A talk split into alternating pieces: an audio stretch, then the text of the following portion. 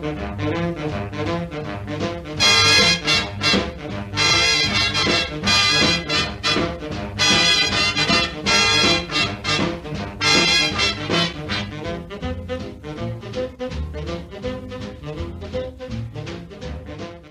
time on GPE, we're going to salute the little bit of time that Ella was signed to the Reprise record label. There was a year in between this first album with Richard and the second album that was eventually released by Reprise. The reason for that is that after this first one came out, Richard wanted to do a follow up album with her and began production on it. Uh, they got into the studio. He recorded four or five things, meaning he did the instrumentals first. Then he brought Ella in. Ella recorded a couple of them. And when Norman Granz heard what they were doing, he just stopped the whole thing. He felt that Richard was taking her so far from her jazz roots, what her fans expected of her, and was giving her music that she could not reproduce with her trio or with a big band, live in concert. And that's where they made their big money. So the second album by Richard Perry was scuttled, and in fact, what he did for Ella, he kind of took it and gave it to Barbra Streisand. And those cuts are things Streisand recorded for her album with Richard Perry. This second album was kind of a, gosh, kind of a compromise between Reprise wanting something very, very contemporary and Norman really wanted to bring her back to her jazz roots. So they picked a new song, at least new for Ella, but they did it with kind of a big band feel. Tell me, listen to this. What do you think of Ella Fitzgerald singing Sonny?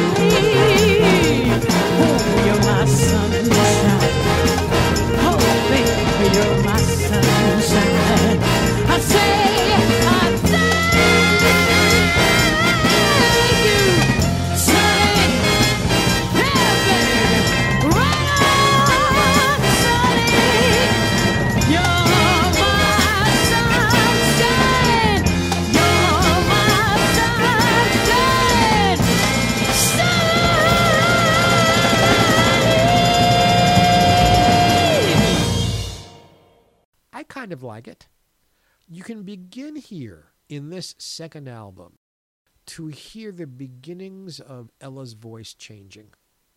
Her vibrato was not quite as smooth, it got a little choppy.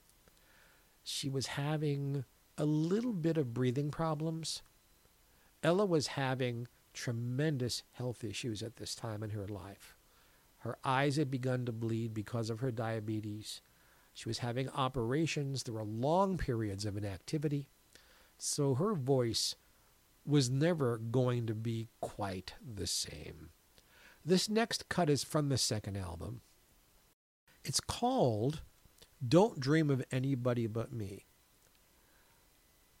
But you've probably heard it under another name. Listen to this song and tell me if you know what this was originally called.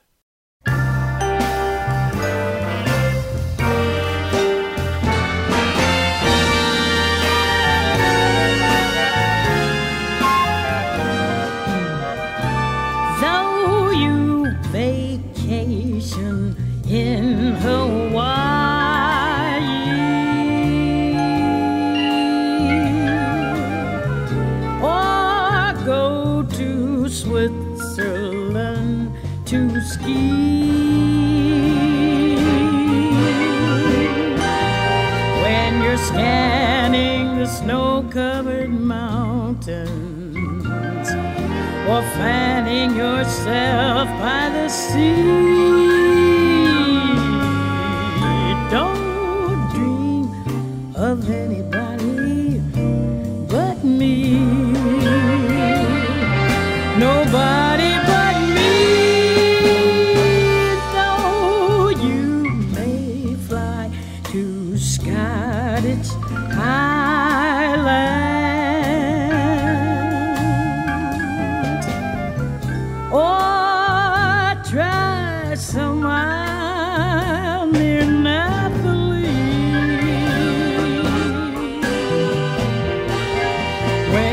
The Campbells are coming for humming the Isle of Capri. Don't dream of anybody but me.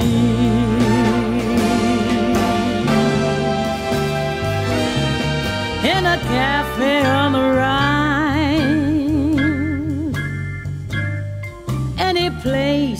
along the line, I'll forgive you when a stranger puts your little heart in danger if her face resembles mine. When you visit a nightclub in Frisco and the singer keeps singing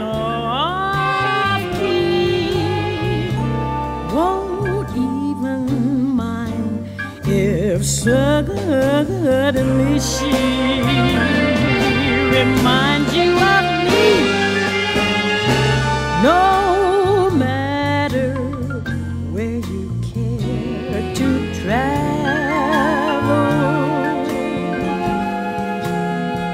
any place, no matter who you choose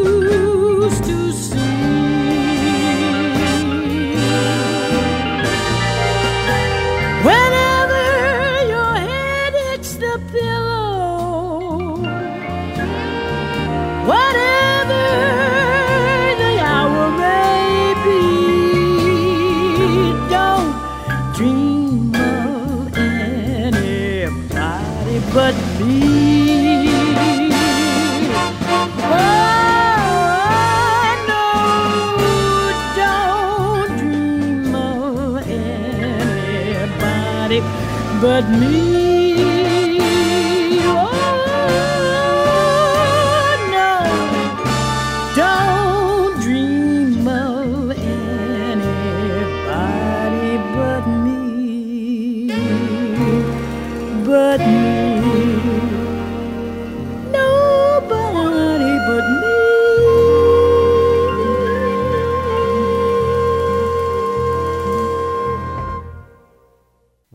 If you're a Count Basie fan, you'll know that Don't Dream of Anybody But Me was originally called Little Darlin' before it got lyrics. Hey, let's get back to the original first album I was talking about. I like this cut. Ella was a genius at rhythms, at getting into an arrangement and pulling out of it everything she could with all the imagination she had at hand. I think it's really clear when you listen to her sing The Beatles, Got to Get You Into My Life.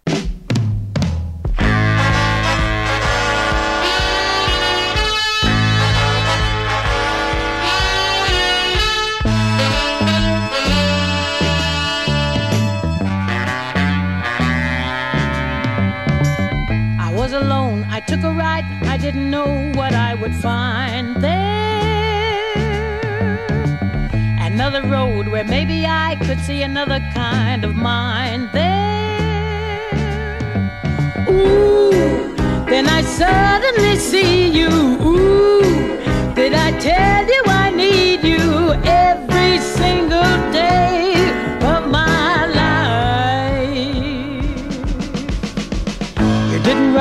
you didn't lie, you knew I wanted just to hold you. And had you gone, you knew in time we'd meet again, for I had told you.